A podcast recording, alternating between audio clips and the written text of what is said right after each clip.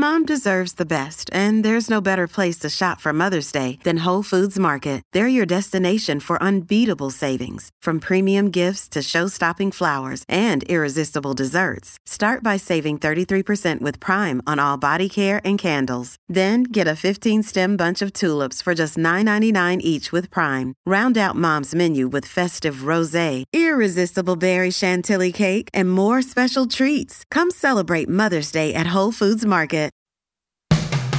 Today, on Something You Should Know, a technique that seems to allow you to drink without getting drunk, or at least as drunk. Then, the ingredients in the food you eat. Is it true that if your grandma can't pronounce it, you should avoid it? So, I know a lot of people who swear by that advice, and I don't. If I tell you that a food contains 1 alpha D glucopyranosyl 2 beta D fructofuranoside, you'd think I was trying to poison you, but that is just sugar. That's another name for sugar.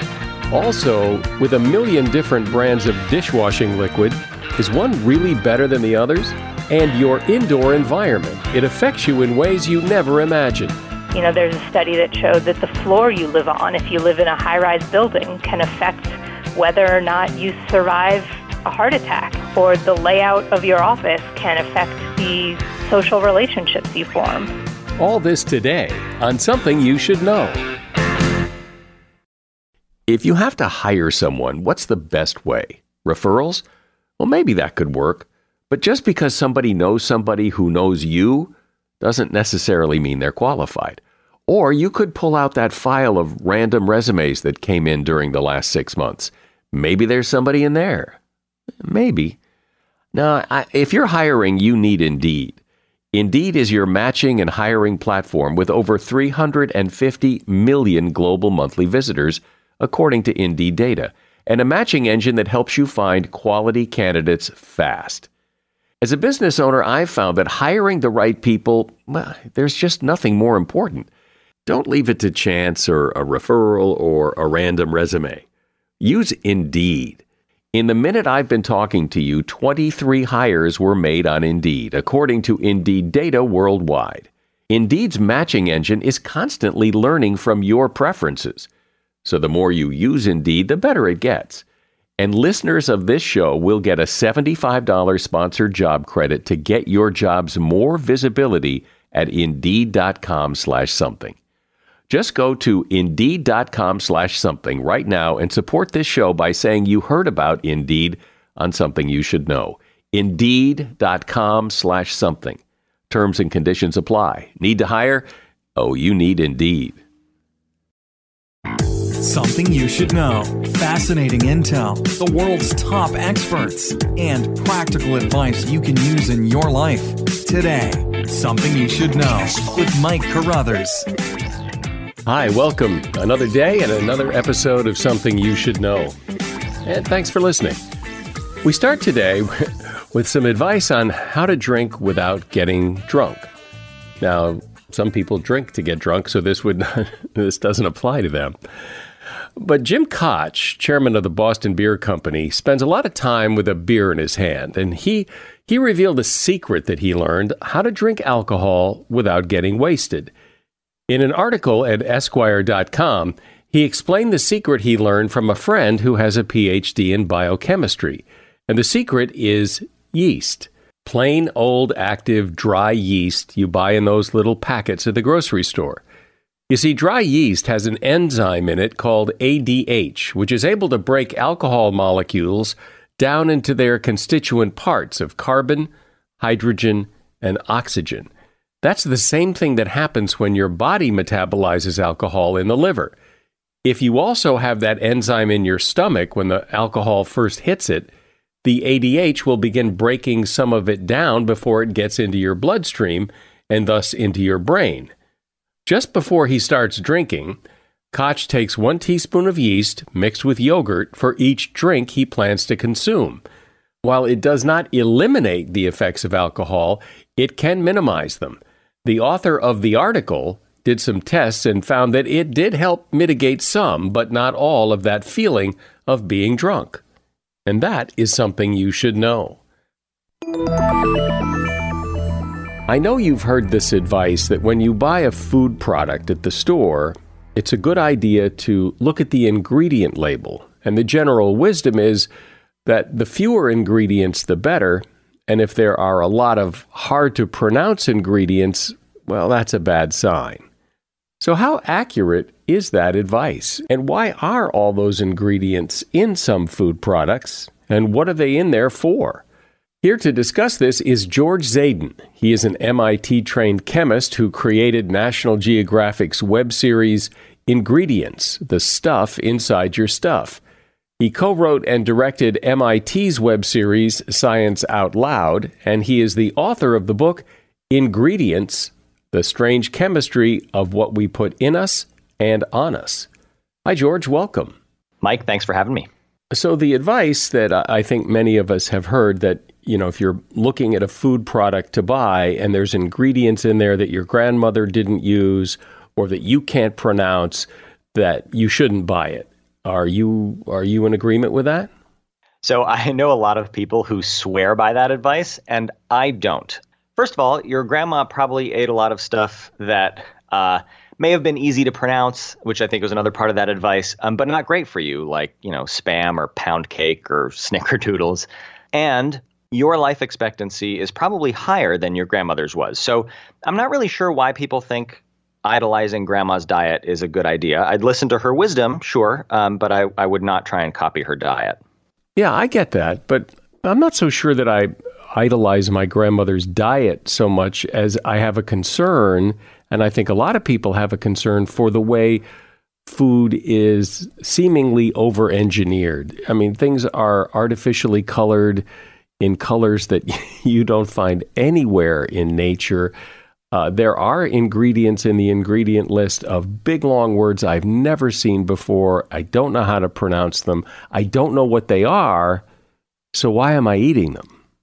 Yeah, that's a great question. Um, I think it helps to to know a little bit about the different types of of ingredients of additives. There are things like vitamins and minerals which, you know, are added to try and prevent nutritional deficiency diseases. Classic example there is iodine is added to almost all salt to try and prevent goiter.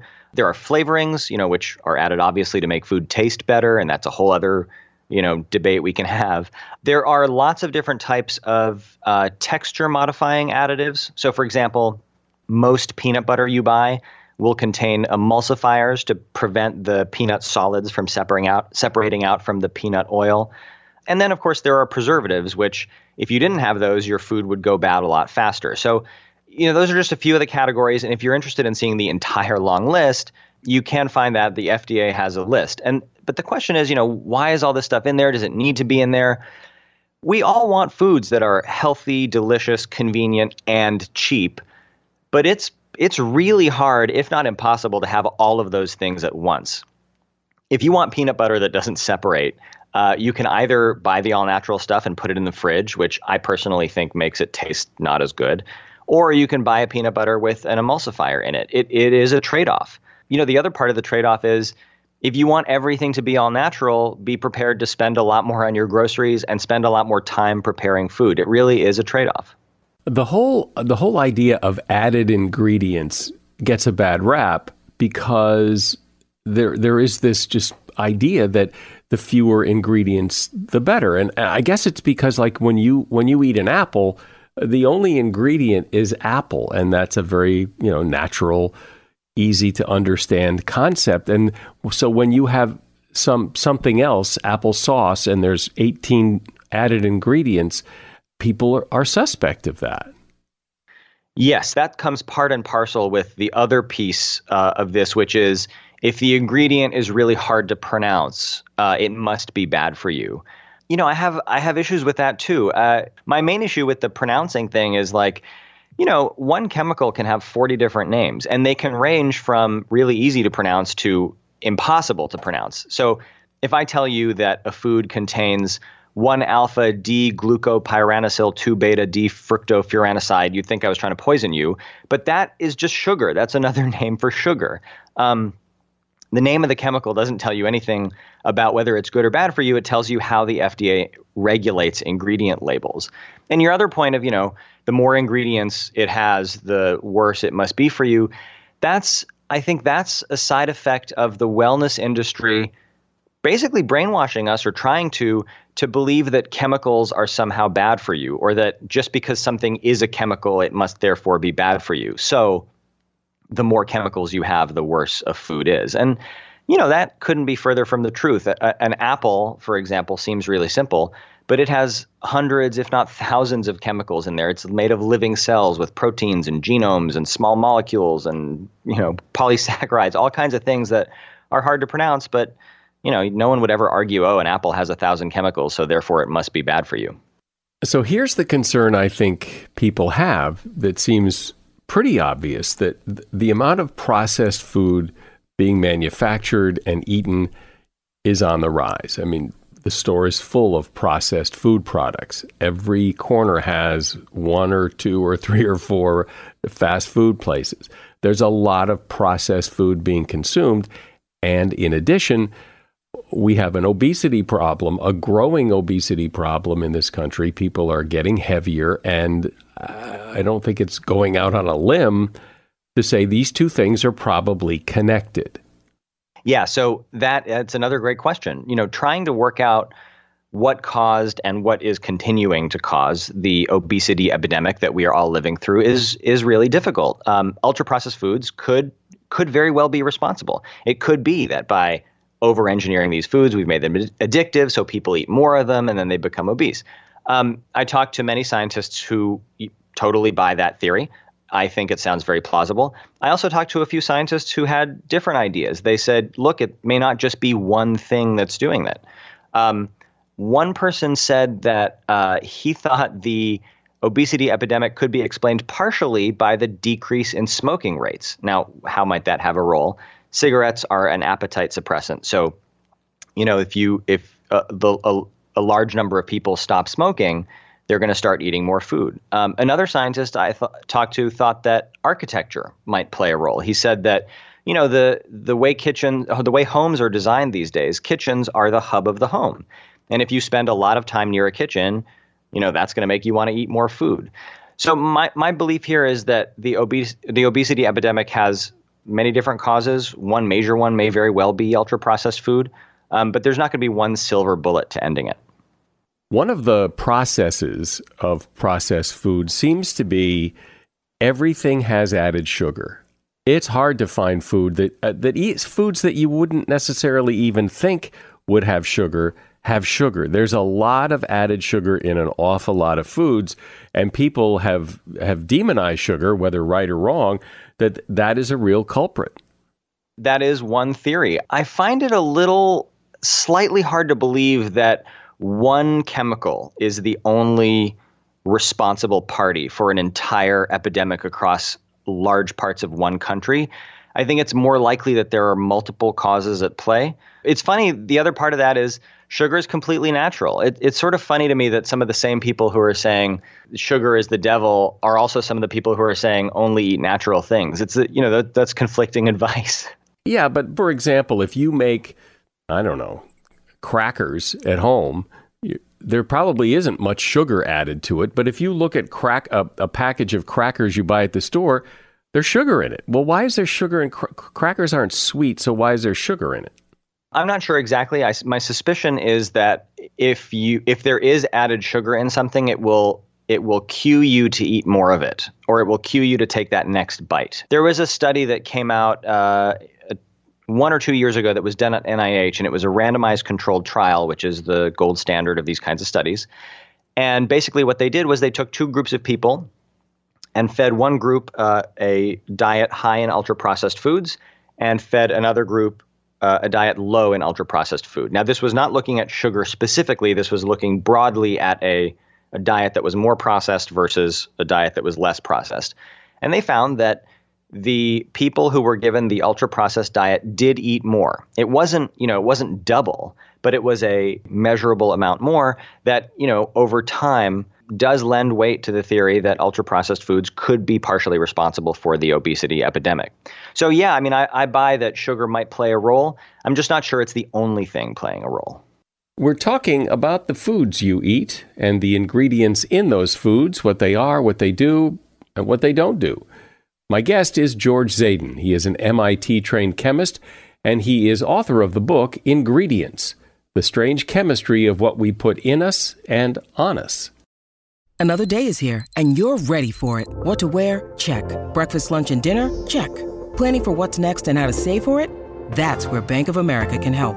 For your financial to dos, Bank of America has experts ready to help get you closer to your goals. Get started at one of our local financial centers or 24-7 in our mobile banking app. Find a location near you at bankofamerica.com slash talk to us. What would you like the power to do? Mobile banking requires downloading the app and is only available for select devices. Message and data rates may apply. Bank of America and a member FDIC. Hey, it's Ryan Reynolds, and I'm here with Keith, co-star of my upcoming film, If, only in theaters May 17th. Do you want to tell people the big news? All right, I'll do it. Sign up now and you'll get unlimited for $15 a month in six months of Paramount Plus Essential Plan on us. Mintmobile.com slash switch. Upfront payment of $45 equivalent to $15 per month. Unlimited over 40 gigabytes per month. Face lower speeds. Videos at 480p. Active Mint customers by 531.24 get six months of Paramount Plus Essential Plan. Auto renews after six months. Offer ends May 31st, 2024. Separate Paramount Plus registration required. Terms and conditions apply if rated PG. So, George, it sounds like you're saying you know, there's a lot of factors here and we can't really figure out or find the silver bullet. So, so don't worry about it. Is, that what you're saying? Broadly, I would say, yeah, worry a little bit less, but but it also depends on who I'm talking to. So I'm talking really to the person who is worried a lot about food and spends a good chunk of time on the internet researching individual ingredients. If that's you, or if you founding, if you've you know if you've changed your diet five times in the last year because of news you've seen, then I would say yes, you know, go ahead and worry less about food. You can relax a little bit. On the other hand, if you are overweight or obese, or if you've got a, a, medical condition of some kind, there I would say you're probably worrying the right amount, or maybe you should worry a little bit more.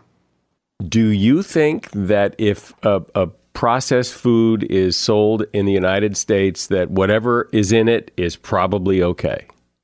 I believe that we can all be fairly confident that unless something is contaminated or something has gone wrong somewhere in a production process, foods sold in the US are not going to be immediately toxic or poisonous. Now, where things get tricky is when you start extending that time horizon. So, yeah, okay, those ingredients may not be poisonous immediately now, but are they going to raise your risk of a heart attack or cancer? That is a lot harder to figure out. You have to follow a large group of people over a long period of time. You have to accurately record what they eat. You have to track what diseases they get. Um, and so, using these methods, uh, scientists have estimated that eating 10% more ultra processed food is associated with roughly a one year shorter lifespan.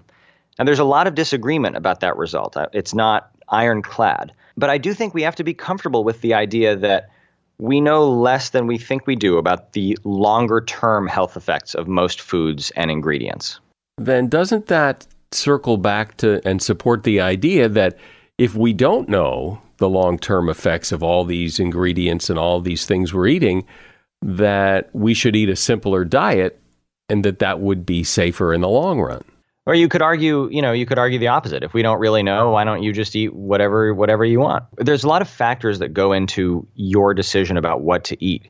Uh, some of it is health effects, like we've been talking about. Other other parts of it are what do I enjoy? I mean, the the sort of more European or the, the more French way of eating is we don't we don't worry about whether a food is particularly good or particularly bad. We just eat what what we like, what makes us feel good, what we eat with company and that I would argue is is probably I hesitate to use the word healthier, but that's maybe a more sane way of looking at foods uh, rather than rather than worrying about well is this one particular ingredient bad for me because I can't pronounce it.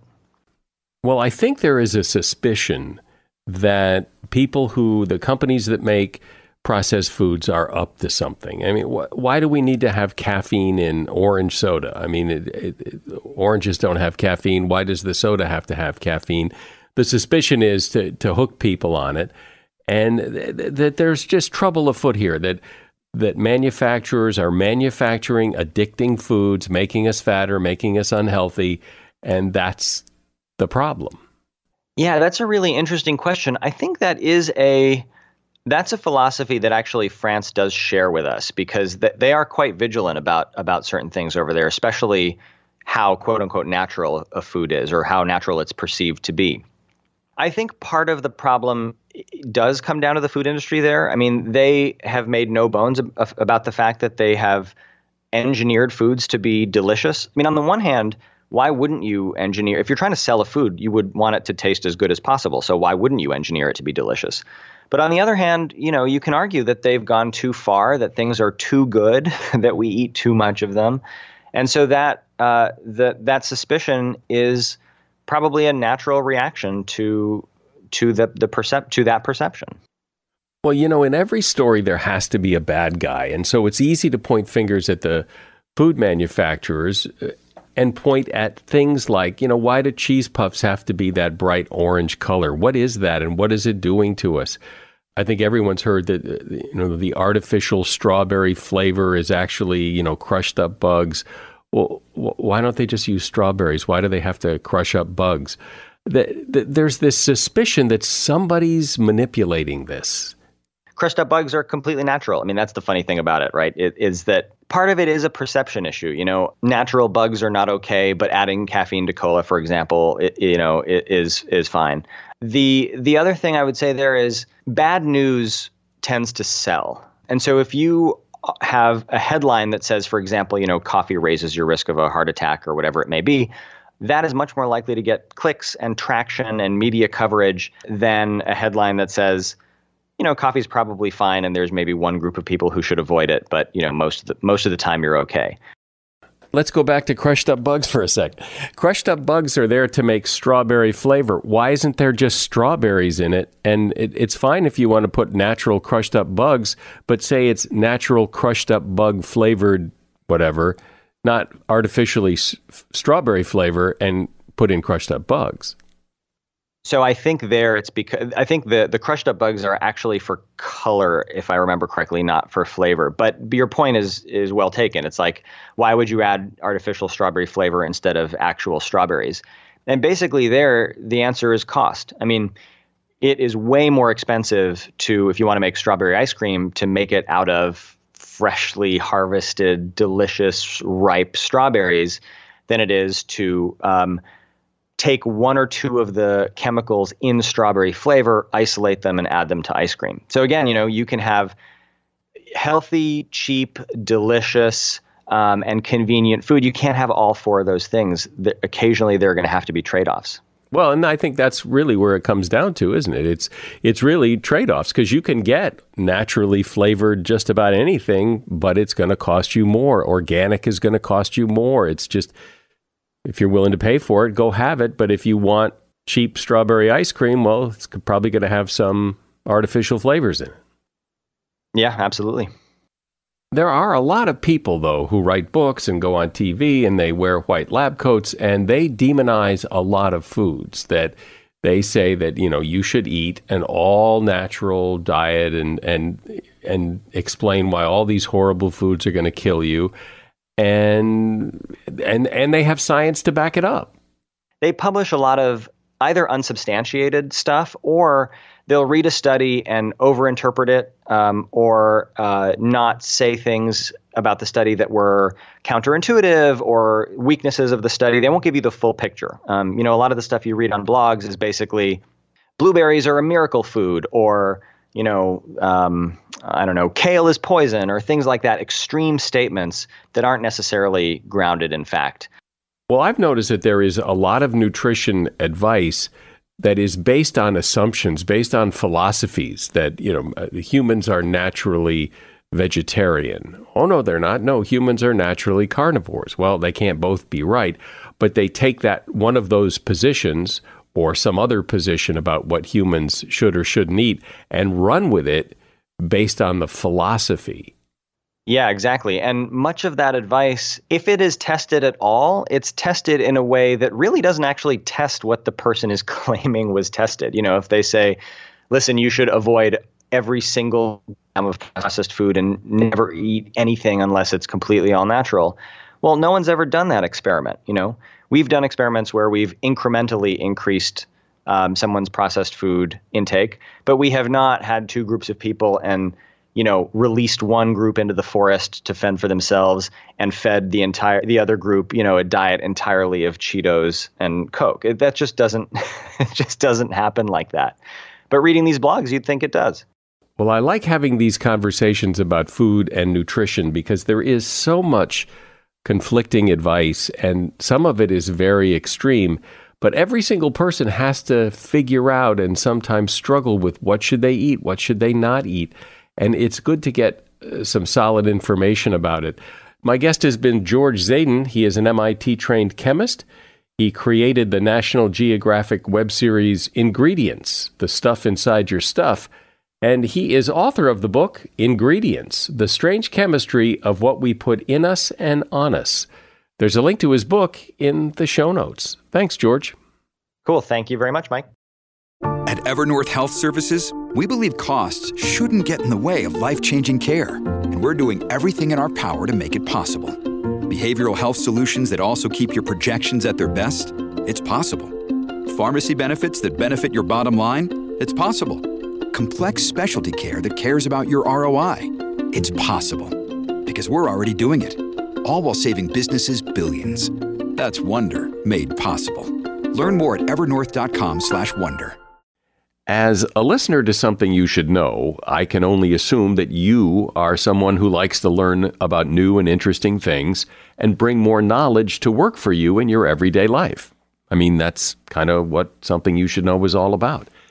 And so I want to invite you to listen to another podcast called TED Talks Daily. Now, you know about TED Talks, right? Many of the guests on Something You Should Know have done TED Talks. Well, you see, TED Talks Daily is a podcast that brings you a new TED Talk every weekday in less than 15 minutes. Join host Elise Hu. She goes beyond the headlines so you can hear about the big ideas shaping our future.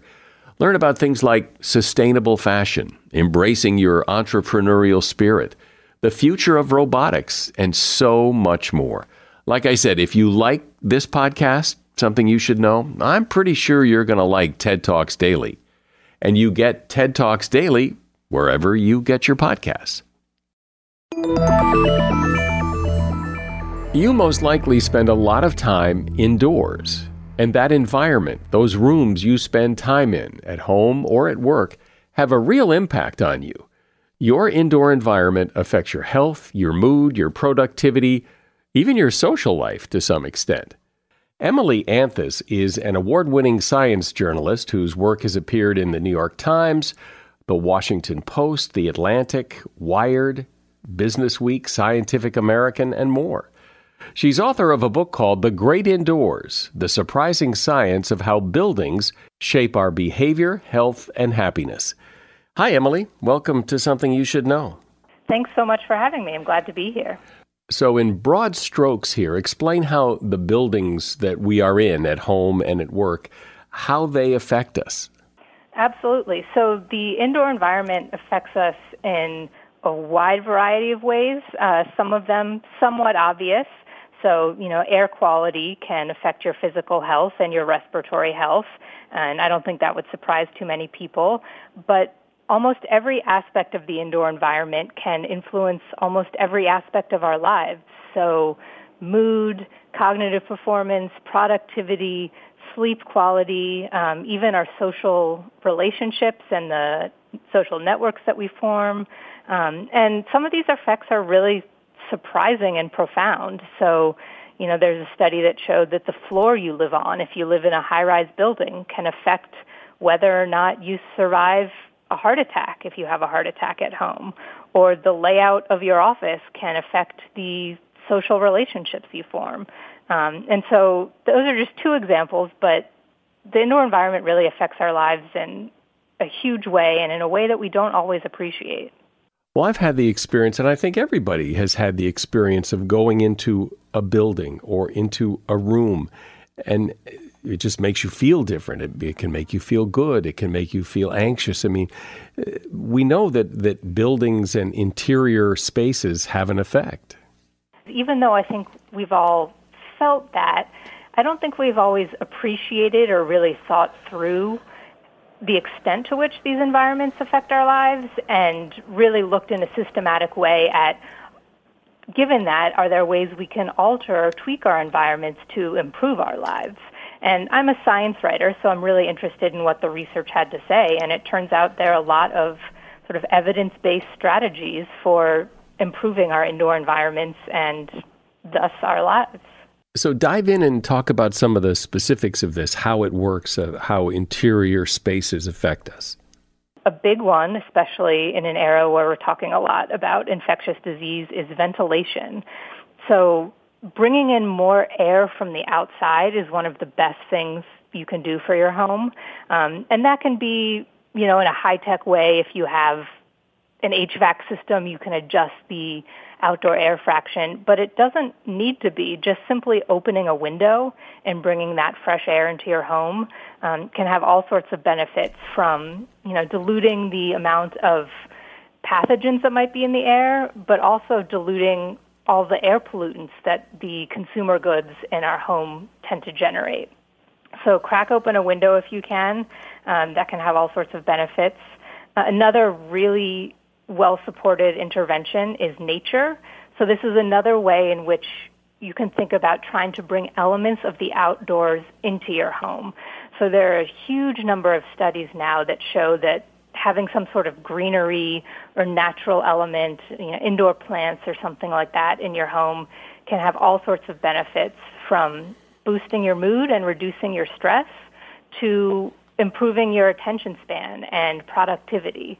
And what's really interesting about nature is that studies show that it doesn't even have to be real nature. So if you can put a bunch of plants in your home or apartment, great. But it turns out that even looking at photos of nature or even just listening to the audio of birdsong can have a lot of the same effects.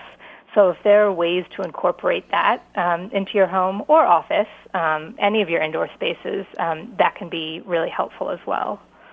You mentioned at the very beginning that there's there's evidence that what floor you live on determines whether you'd survive a heart attack. So we can't really let that go by without explaining that.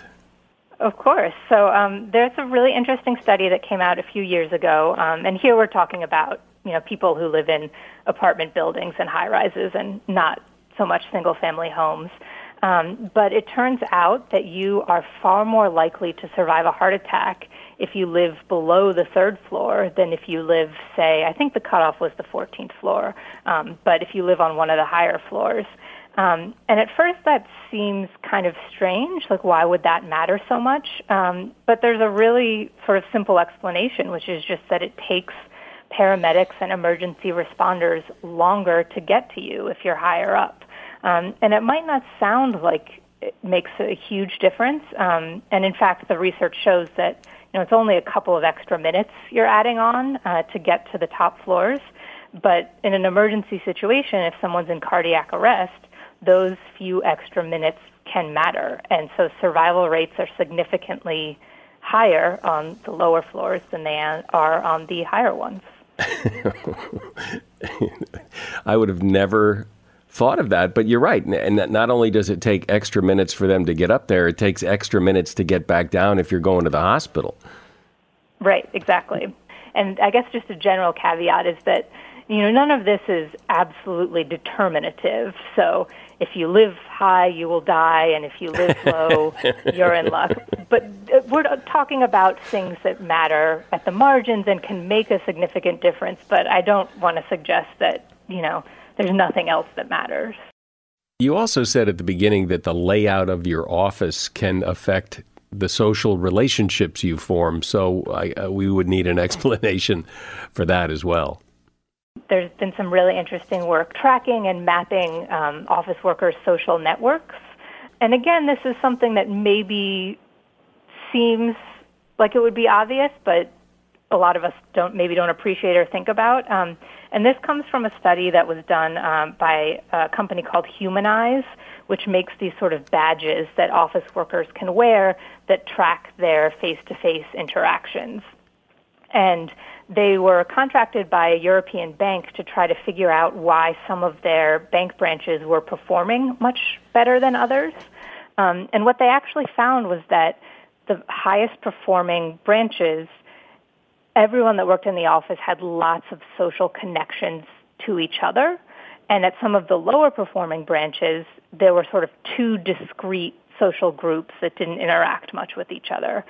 And when they looked at it even more closely, what they found was that these were largely two floor locations and that the employees had sorted themselves into two social groups depending on what floor they worked on and they didn't interact much with people in the other social group. And when the bank started to remedy this, they started rotating people between the floors so they would make more relationships with you know coworkers they otherwise didn't see much. Um, the employees' social networks expanded, and the branch's overall performance uh, increased.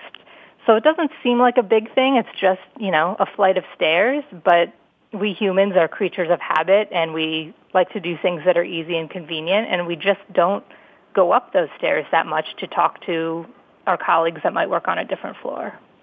Yeah, I remember hearing or talking to someone about that, that, that like a set of stairs or even a door that you have to go through will really inhibit you doing it, even though it's not a whole lot of effort, but it's like an obstacle. Absolutely. And I talk about that also in context of eating behavior. So, you know, studies that show that if you have a, you know, cut up fruit and vegetables on the table where you're sitting, you're much more likely to eat them than if they're just on a different table six feet away and a, no obstacle at all in that course other in that case other than having to get up and go get it. Um, but you know, one of the big lessons I think is that if there are certain behaviors and habits you would like to do more of, to make them as easy and convenient for yourself as possible. And if there are things you'd like to discourage, like, you know, having cookies every afternoon, making that even just a little bit more difficult by, you know, maybe putting the cookies on a high shelf can really influence your behavior. With all that you have learned researching this, what are some of the things that maybe you do differently or the way you've reorganized your house or, or your office or what what are some of the things that like people could do that have some surprising benefits that no one's ever thought of before? Well, the the plants and, and nature thing is a big one. Um, I think I went from having no plants in my apartment to uh, at least a dozen now. So that's something that, and I can feel you know, maybe it's p- partly placebo, but it brings me joy to walk into my workspace. I work from home and to see all this greenery. Um, the other one is thinking about the air quality in my home, which was something I had not considered much at all before. Um, but a lot of the activities we do in our home, like cooking and cleaning, um, generate a huge amount of indoor air pollution. But there are really sort of simple ways to reduce the concentration of, of those air pollutants. One, as I mentioned, is opening a window. But there's another sort of ingenious strategy that I had not th- thought of, which is just cooking on the back burner of your stove can really reduce the amount of pollutants that are emitted when you cook. Um, and the reason that is, is if you have a, a stove hood, a range hood that's, or some sort of ventilation fan over your stove, almost always the mechanics of that system are sort of in the vents and the fans are positioned in the back. And so the closer you cook to those vents, the less particulate pollution gets sort of emitted into and, and circulate in your home. So cooking on the back burner is like a really quick, easy tip that I bet a lot of people haven't thought of. Daylight is another factor that has huge benefits across a wide variety of um, psychological and physiological functions. So even just making sure that when you get up in the morning, you open your shades and let yourself have that dose of strong light in the morning, that can help keep your circadian rhythms on track and even make it easier for you to fall asleep that night. The uh, implication of your cooking on the back burner idea implies that you're using the fan in the first place. And I know I sometimes forget, you know, unless there's visible smoke coming out. Uh, I'll sometimes forget, but I would imagine there may be something in what you're saying that you should probably always use it if you're cooking. Yeah, absolutely. That's one of, you know, I talked to some atmospheric chemists whose whole work is studying the pollution that we generate in our homes. And one of the top things they say when I ask what should people be doing is they say always use the kitchen ventilation. That I, I forget the exact numbers, but I, I, it's definitely people use it less than half the time, so you're not alone. Um, but you know, they say if you can smell something like those delicious scents that are coming off whatever you're cooking, that means you're generating pollution and you should be using the fan. You mentioned the bedroom early on, and, and you know I think people struggle with that because the bedroom, in many cases, has become some of somewhat of an entertainment center with TVs and music and, and all that, and which I imagine makes it hard to sleep. And maybe rethinking the bedroom might be a good idea. Yeah, and uh, you know, I will be the first to admit that I'm not very good in this regard. I am, you know, on my devices and on Twitter late at night before I go to bed. Um, but one thing we know for sure is that blue light, which is the kind of light that's really prevalent in daylight and that is so important to expose yourself to in the morning, um, that's the kind of light that I mentioned that sort of tells your body and your circadian rhythms that it's daytime is harmful to expose yourself to at night because it keeps your body awake and alert. And so anything you can do to sort of cut down on that kind of blue light in the evenings and especially in, in your bedroom um, can be helpful to sleep. And there's actually now a whole line of research happening into what's known as circadian lighting. And that is very much based on that principle. The idea is to have light fixtures that vary the kind of light they put out throughout the course of the day. So in the mornings, it might emit a bright bluish light, and as the day progresses and it gets closer to evening, it switches into sort of a more amber colored light that's less likely to interfere with sleep. Um, and there are some consumer products and bulbs out there that do that already. So that's something that might be worth exploring in the bedroom. What about color in general? Color is complicated. Um, it's really interesting, and there's been a lot of research on it. The studies are somewhat contradictory, and there's not really a lot of clear lessons there. You know, I mean, there's some thought and some evidence that pale blues and greens and things in that range can be calming, whereas, you know, a neon pink or a red might be more activating. Um, but one thing that I learned, whether it's talking about color or a lot of these other factors, is that there's enormous individual variation. And so someone might work great with a red walled office, and that might drive someone else to distraction. Um, so part of what's difficult is trying to extract these general principles that can be sort of useful rules of thumb and balance individual preference um, and difference. And so, I mean, I would tell people that if they love the color of their study or their dining room, that they should probably keep it even if the quote unquote research says it's it's not ideal for that setting. So that's something that varies a lot just individual to individual. Yeah, well, plus, you know, when you say the color red, well, how many shades of red are there? I mean, absolutely. And what are you using that room for? I mean, one of the big lessons is that although there are ways we can absolutely improve our environments, there's no one size fits all building our environment that what works great for one person might be terrible for someone else. Let's talk about the work environment for a moment because, well, under normal circumstances, people spend a lot of time at work. And so there must be things we can do to make the work environment better. Well, so some of the best things you can do are things I've already mentioned, so I won't go back over them, but you know, ensuring that employees have access to daylight and some sort of nature can be really helpful. Um, in terms of offices more specifically, I mean, it seems like open offices are terrible almost universally. Uh, that won't surprise most people who have worked in them. But one of the interesting things about open offices is sometimes you'll hear companies say like, "Oh, we know that that might be more distracting, but we think an open office is better for collaboration and communication." And the research is conflicting, but there are some solid studies that show that that is not in fact the case that after companies move from closed offices to more open ones that face-to-face communication actually plummets and that people tend to move more of their conversation online.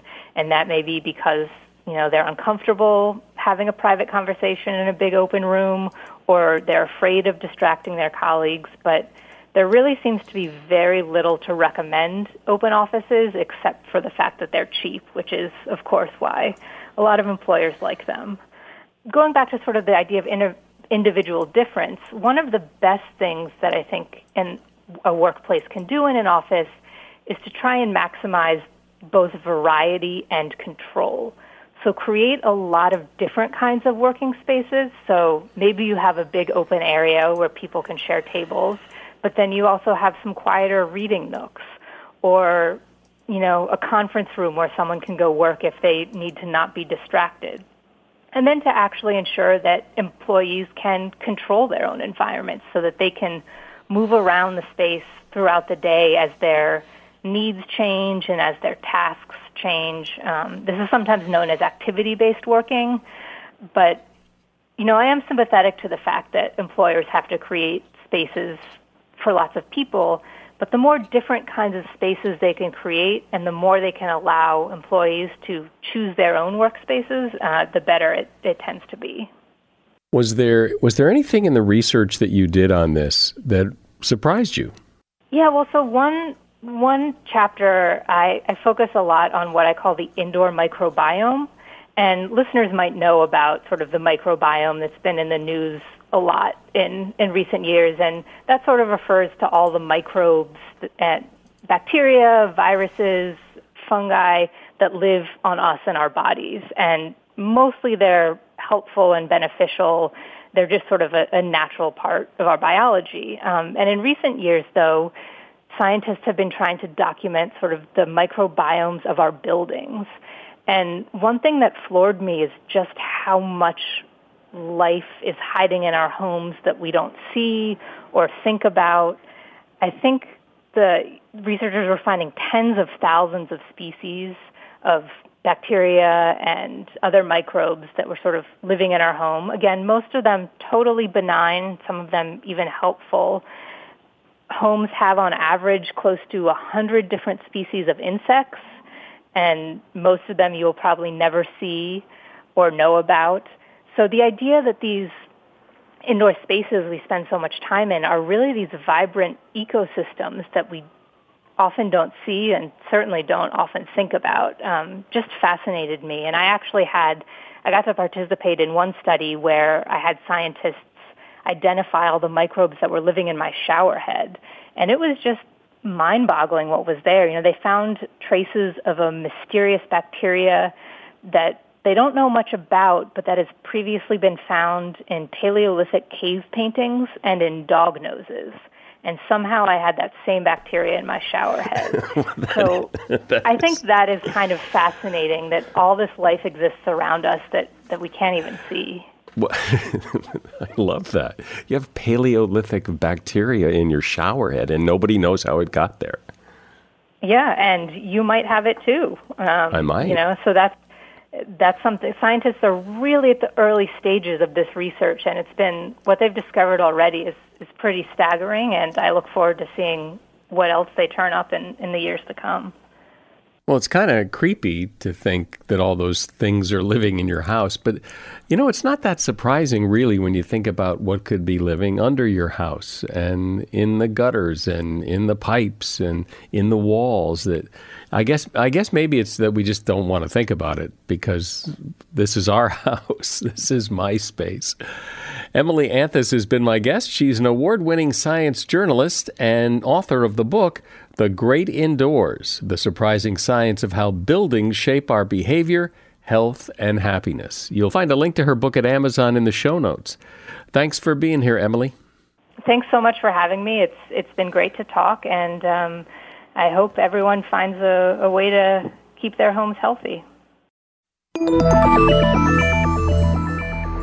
The next time you go to the supermarket, you might take note of all the different brands of dishwashing liquid. There are dozens of them, including name brands like Dawn and Palmolive, as well as store brands and generic brands. And while most people probably have their favorite brand, is there really any difference when it comes to washing dishes in the sink?